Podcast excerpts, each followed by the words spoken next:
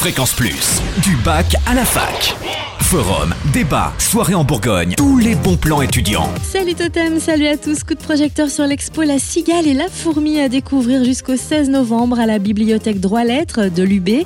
Vous pouvez y trouver des ouvrages à partir desquels Jean-Pierre Collinet, ancien doyen de la fac de lettres de l'UB, a étudié l'œuvre de La Fontaine, également des ouvrages anciens. Et en parallèle de cette expo, des lectures, ciné-concerts et conférences par des spécialistes de La Fontaine. Tout le programme sur le www.u-bourgogne.fr. Et puis demain, les blouses blanches vont faire les fourmis pour les enfants malades. Comprenez par là que les étudiants de deuxième année de médecine sillonneront les rues de Dijon Centre de 10h à 17h pour récolter de l'argent en faveur des enfants qui passeront les fêtes de fin d'année à l'hôpital. Ils se rendront aussi devant les amphithéâtres de l'université et pourront ensuite offrir des cadeaux et un spectacle aux enfants et à leurs parents.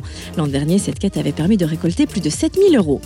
Gros plan sur le Congrès national des étudiants en pharmacie de France, 49e édition à Dijon du 10 au 13 octobre.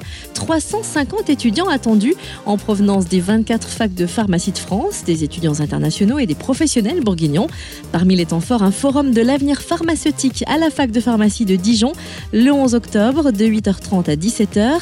Forum rythmé par des ateliers et des conférences pour en savoir plus notamment sur la première installation, les nouveaux outils logistiques pour la pharmacie ou encore la contrefaçon industrielle et ce en présence des entreprises du médicament.